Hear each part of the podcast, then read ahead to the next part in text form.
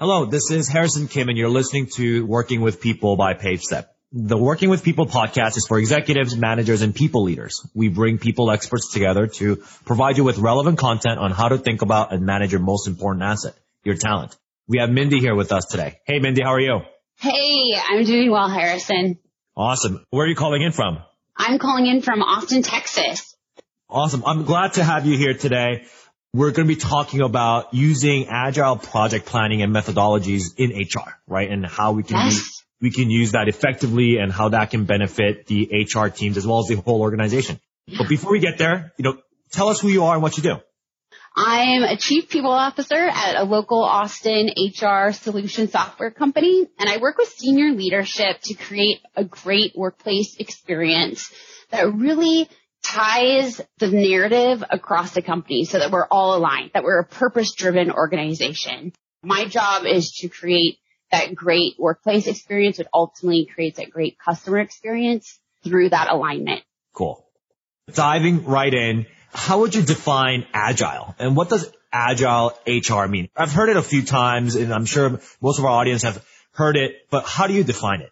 Yeah. For me, when I say agile, that really refers to the software development agile practices and methodology, which really is an approach to discover product requirements and developing solutions through the collaborative effort of self-organizing and cross-functional teams to deliver those slices of value to the end user or customer rapidly. So typically in software teams, this is where you have sprints of two weeks. Right. Everybody that needs to do the work, all the doers are on the same team, cross-functional teams, and they're able to work together within a short amount of time. They are given the authority, the decision making to be able to make things happen, and then they're able to deliver that customer value, get quick feedback on it, and then be able to iterate. And then you kind of have this continuous evolutionary process where you're iterating constantly, but you have a better flow of communication and a better flow throughout the company if that agile mindset is throughout the company. Because you're all on the same schedule, you're all understanding what your top priorities are, you're all speaking the same language. Got and it. so when I'm speaking agile, that's kind of what that means to me. And slices of value, if you think of a cake and you think of slices of cake, no one just wants, well, maybe some people just want the frosting. Uh, but I kind of like to have the whole slice and that is where we're not just delivering a product to our customers that does one thing or only is half functional. It's fully functional. And we're able to do that working with cross-functional teams where we're not having to wait on dependencies as the old waterfall approach would do and then waiting a year to deliver something. And then by that time, our customers may not even need it anymore. Right. Um, so slices of value, I'm I'm really looking at that full slice of cake, fully functional, fully ready that the customer can go in and, and start using. Right. So how does that look like when you apply it to HR? Yeah. When you apply it to HR, it really opens up a new mindset. I think in the past when we thought of HR, we thought of it as where we go when we have an employee relation issue, where we need to go when we need to think about compliance and, and what policies should we be abiding by. But when we really start to break it down, our customers internally, in order for us to deliver external customer value, we need to be delivering internal value. When I go back to what I was saying earlier about purpose-driven organizations, if we're not mm-hmm. meeting the needs of our internal customers, we're not going to be attracting and retaining the right talent. At the end of the day, we're going to be able to collaborate with and have the great innovation to drive that customer value. And so when I think of HR, agile HR, there's a lot that goes into it, but if I was to break it down to just one thing, with the agile mindset, we're actually putting our customer at the forefront, which is our internal customer, our employees. But Right. it even means more than that. It means the university candidates that we're looking to hire to become employees. It's also thinking about the families of our employees. And so Mhm. with that product mindset, we are then being able to think about how we're delivering value to those customers and how are we prioritizing that and tying it back to once again, what are the company initiatives? How do we need to make sure that revenue flow is moving forward?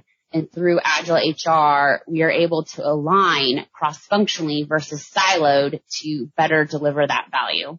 Right. That absolutely makes sense. So to make it a little bit more tangible, comparing the agile versus traditional methodologies in HR, how does the comparison look like and what are some examples? Traditionally, I've seen HR broken out into very siloed groups. You have comp and benefits, you have recruiting, right. you have your HR generalists, and they didn't really talk a lot together. You may get together for team meetings, you divide up which initiatives those teams are working on. But at the end of the day, a lot of times as a leader, you would start to get a lot of frustration or you start to get roadblocks because when you touch anything in HR, it very quickly affects payroll, benefit. And right. as you start to make some movements within one department of the company as an HR generalist, then that starts to become a, there may be some pay changes or job alignments and yep. that then goes to your compensation. So if you have these very siloed teams, Agile is a great way to start to break up how you're thinking about the initiatives you want to impact. So for example, in obviously recruiting your day to day, that's going to stay within your kind of like your siloed approach, but there's so much that a recruiter does in working with a manager and working with a team if they have that strategic partnership to really understand the business that if you add in an HR business partner, or even cross-functionally think about adding in a finance partner from a headcount planning perspective, you could have to start to have these real-time conversations with these department leaders in order to be able to think about the initiatives from a proactive standpoint. For example, let's say if we're looking several months out and we understand the attrition, and we have our finance person there, then from a project team, standpoint, if we're using agile, we can start to break down when do we need to deliver value. So if we're looking okay, the, our, my organization has right. these gaps. I need this talent. We know from the HR generalist that we have several people on performance plans. Now our hope is that those always turn out positive, right? right. what happens if they don't? If the recruiter's in that conversation too, we can start to be able to understand how long does it take to hire that talent? Are we going to need a recruitment campaign for that? But if they aren't there in the beginning, then it ends up being, oh my goodness, we just lost all these people this is what happens today. It usually is the HR right. like, we just lost all these people. Now you got to hire them as of yesterday. What happens if we brought the recruiter in earlier? What happens right. if we had that finance partner in earlier? We could actually create a thoughtful plan with milestones. If you think about it in sprints where we can start delivering value to that department faster. Right another tangible example of agile HR, because that sounds a little extreme, right? That's probably an organization that's been doing agile for a while. And that can mm-hmm. be a little bit scary. I think when you say agile to HR, they just want to run away. One thing that I have found within HR organizations when you start thinking about starting to apply these different mindset, this, these practices, the first thing that often sticks is just being able to understand what is it that we're doing and have transparency of that often I go into HR organizations and they feel like they have all these great ideas, but they never get to implement them because they're just constantly dragged down by the day to day, by the fires that happen every day. They, they never have the opportunity to deliver additional value because they're just trying to keep the wheels on the bus. Right. And by taking a moment to step back as a team and just put as all the departments within the people team or your HR just like get in front of a whiteboard or a virtual whiteboard and putting down what is everything that we do today. And then you start to find common themes and maybe even redundancies where you have multiple people doing similar like things mm-hmm. and you mm-hmm. start to group them. And then you start to be able to, you see common themes coming out. And then you're able to see like what, then you have the conversation on that or do these things happen throughout the year or who owns these things or are these the right things we should be working on? Right, even that everyone in the room, right? Because I didn't understand that Jane was doing this, and now Jack, I know, is doing something similar. Well, what happens if we came together? But because you have everyone in the room, and you're putting all that stuff on the board, and you start to theme and prioritize, and if you're saying if we could only do three things in the next month, what are those three things? Then you start to have a different idea of like, okay, we're going to focus on these three things and put all these other things in what are we going to do next, which in Agile is called a backlog. Mm-hmm. And so then you start to have your backlog of items and the three things that are in process or in progress. Then you move them to complete. Then you can start to take things out of backlog and prioritize those and put those into progress. Now I think in HR, we always need to understand that there's always going to be the daily things that we do. Right. But then if we like can figure out, is there 20% of our month or, you know, 20% of our time that we can put towards three things as an entire organization, as an HR combined team, probably could do that. Mm-hmm. And then you'd be able to have your wall of work that you have in your space. Everyone sees it and you can start to see items moving. Once you start to see items moving from your backlog to in progress to complete, that's really empowering. We actually did this at a previous company, the people team. We had a board and we had it where everyone walking by could see it. If there was confidential items, we'd have a special project name. Right. But we had the CEO, the CFO walking by and seeing all the things that were getting done and what we were doing. And they would actually stop and mention, wow, I didn't know your team was working all these things. Like this is amazing. Or you have managers come to us and say, Hey, I really need X, Y, and Z done now. And then we could have conversation. Well, these, this is what our organization has been tasked with. We're prioritized against business initiatives. You know, that is really important, but these other things are important too. What can we move? It creates a different conversation, right? Yeah. If they understand, oh, you're gonna have to give that up to do this, well actually no, that's not okay. We could actually move this to the next month, you know, in your backlog. Right. And then they feel heard. You're just able to have a better prioritization. So even that kind of wall of work idea is something that I found Mhm. initiates a different way of thinking and with that user in mind. And most HR teams can get around that or do some version of that. And then they take it from there, right? You, you can take it. It's just a really good place to start. Yeah, the two things that really resonated with me, I think, is if, especially when you think about the current environment that we're living in, and in 2020, the priorities, especially for the HR and talent team, have just changed a lot so mm. quickly. And being able to run at things, whether it's a weekly or monthly or bi-weekly type of sprint, I mean, it was critical, right? Because things were literally changing so fast that you couldn't actually get away by creating, you know, even a six month or a quarter plan, right? Right, yeah. Because things just change too quickly and the priorities need to be shuffled. So I think that probably, you know, hopefully people who are already practicing this were able to reap the benefits of agile practices, you know, this year especially. Yes. And you said the perfect thing that I love there is the stand-ups. Mm. Because that's another huge part of Agile is being able to have quick check-ins, quick meetings. And in each team will do that in a different way. Some decide to do that daily, the first five minutes or the last five minutes of the day, just to see progress against work. And those have been so key in the virtual world where we can't see each other every day because sometimes mm-hmm. teams naturally, if they're in an open office environment, you may have those quick stand-ups, but when we're virtual, we need to remember to check in with each other. Where are the blockers? How can we help each other as a team in order to keep the team connected, to have those real meaningful team connections? Yeah, absolutely. And the second thing that you talked about the wall of work and people coming in with quote unquote urgent requests. There's definitely when everybody is on the same page of how you're working as an agile team of like, hey, we've got this sprint that's happening right now. Our next sprint planning meeting is next Thursday. There's definitely some peace in being like, okay, we'll put it to the list and we'll revisit it during our sprint meeting next week. Right? Yeah. There's definitely some peace in being able to do that without people being like, what do you mean? You have other things to do? Yes. I think that the key to this too, as an HR organization, we need to remember who are we delivering slices of value to? Who are our users and what is their user journey? I think there's another aspect of this that is even more powerful that you could layer on and really mapping out what that user journey is.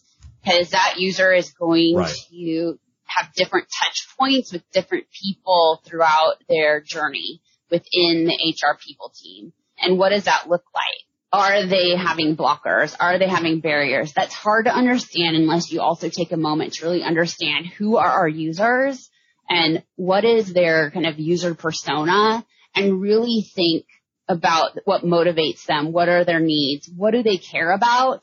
And then as you walk that through the journey, how are we meeting their needs or not meeting their needs?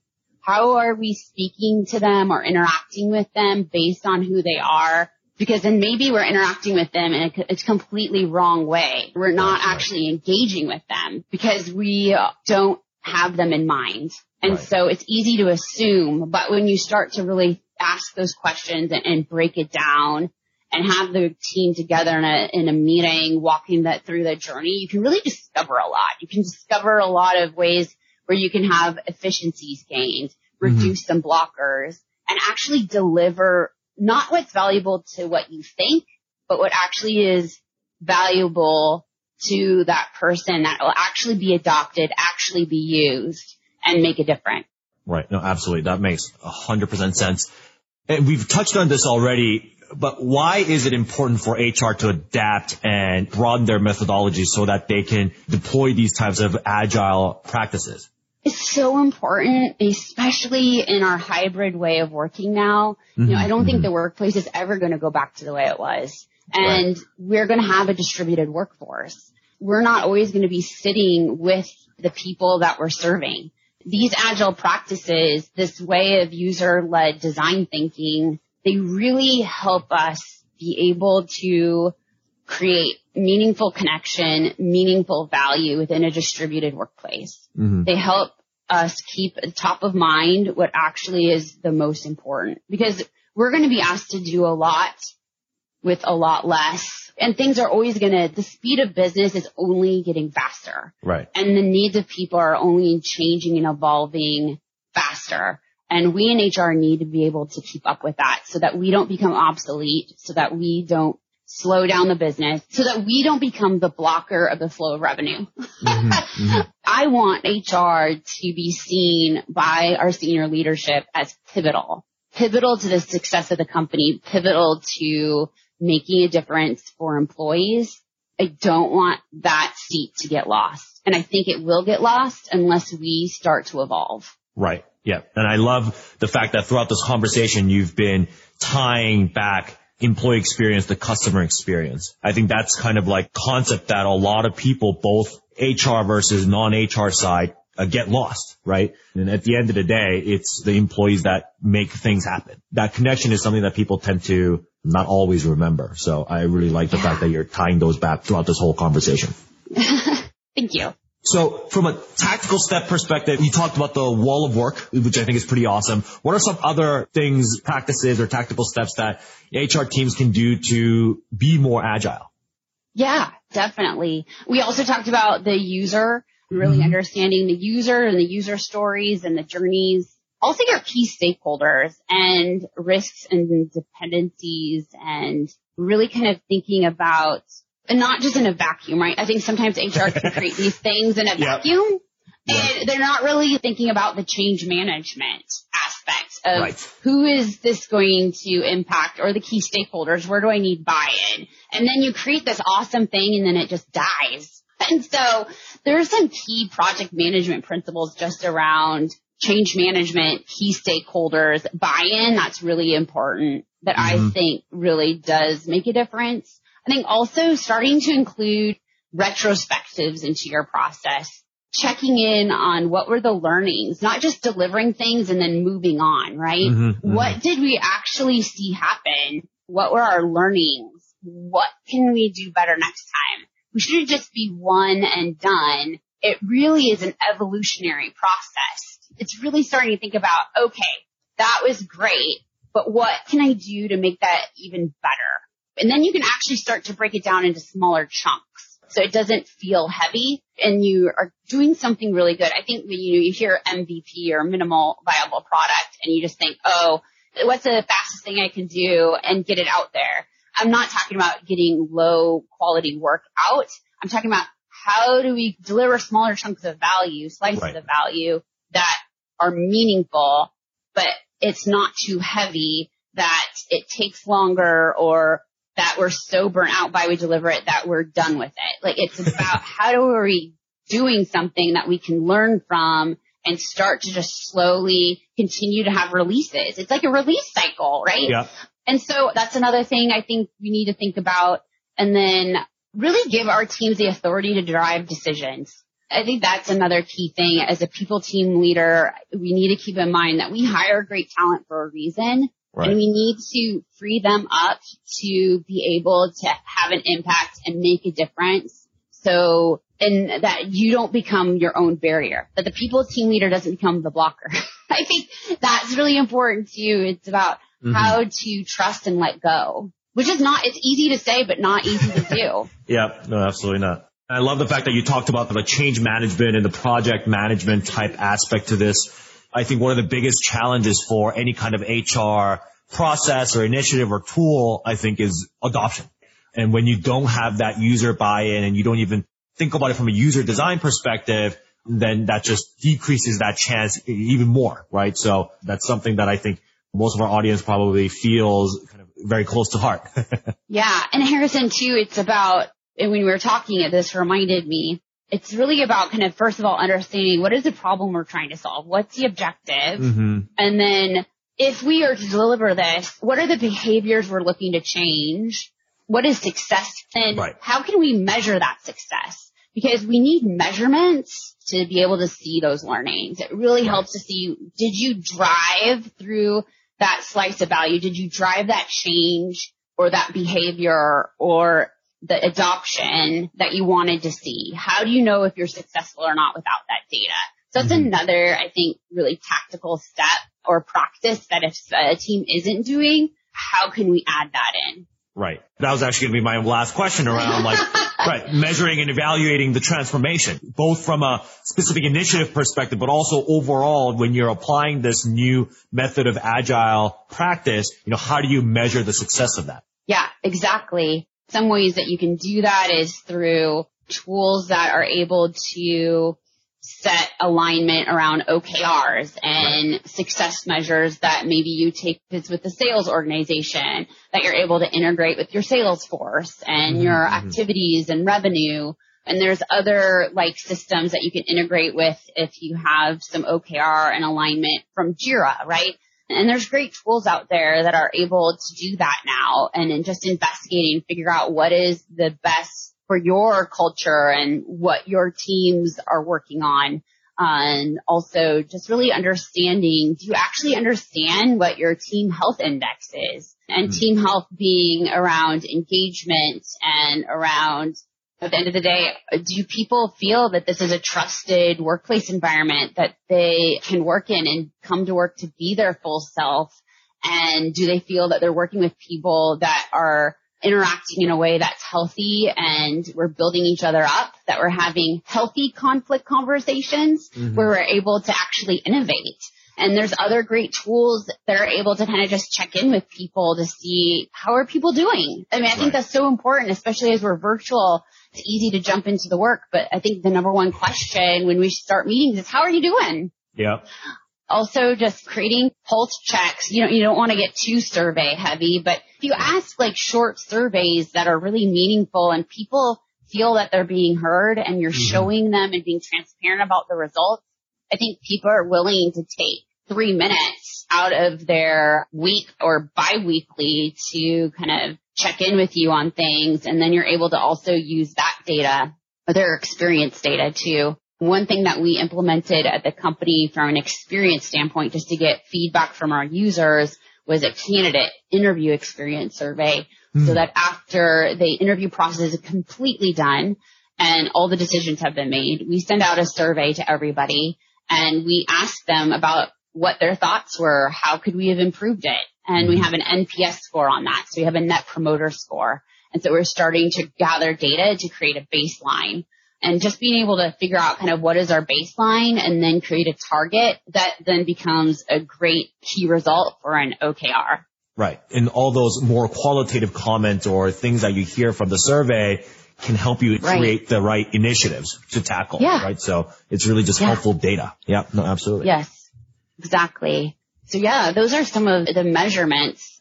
I think the one thing too we were talking about earlier about just checking in with the team like it doesn't mm-hmm. even have to be a tool, right? It's just right. having a real conversation and sometimes it's good to know like, you know what? I'm not having a good day today. Okay. Well, the rest of the team is going to chip in and we're going to support you because we know that today is, is a little bit rough. Yeah. And just having that point of data can really impact that team meeting, that team conversation. Absolutely. Those are all the more serious questions that I had. One last fun question for you what is your secret to staying sane while working from home? That is an excellent question, Harrison. excellent. staying sane. I have found I really have to be more mindful and really think about self-care. I also have a life coach. She was asking me one week when I came in and I felt the monotony of the days, the busyness of the day. I, I'm always busy. I'm always busy. And she says, what are your priorities right now? I list everything out and she says, and where are you? Aren't you a priority? I wasn't even on my own list. I didn't even prioritize myself. And that was just an aha moment for me where it's Yeah. easy, I think, when you're jumping from your bed to your workplace and you dive into your work and then you're eating your lunch and your dinner. Where in there did you take any moment for yourself? Right. and just to take a step back even and breathe and to reconnect everything together. I think we have a tendency to lose ourselves right now and Mhm. making sure that we're taking moments to check in with ourselves and just be intentional and mindful has made such a difference for me. I've started journaling as a way to try to also ensure that self-care is happening. Perfect. Thank you for sharing that. You are welcome. Where can the audience find you and your thought leadership? The audience can find me on LinkedIn. I am Melinda Honkoop and I am happy to connect with people and answer questions. I love meeting new people and thinking with other thought leaders. It would be a joy to talk with anyone. Awesome. Thank you so much for your time, Mindy. I really, really appreciate it. This was fun. It's always a joy talking to you, Harrison. Thank you everyone for listening to Working with People by PaveStep. Feel free to check out other episodes on pavestep.com slash podcast.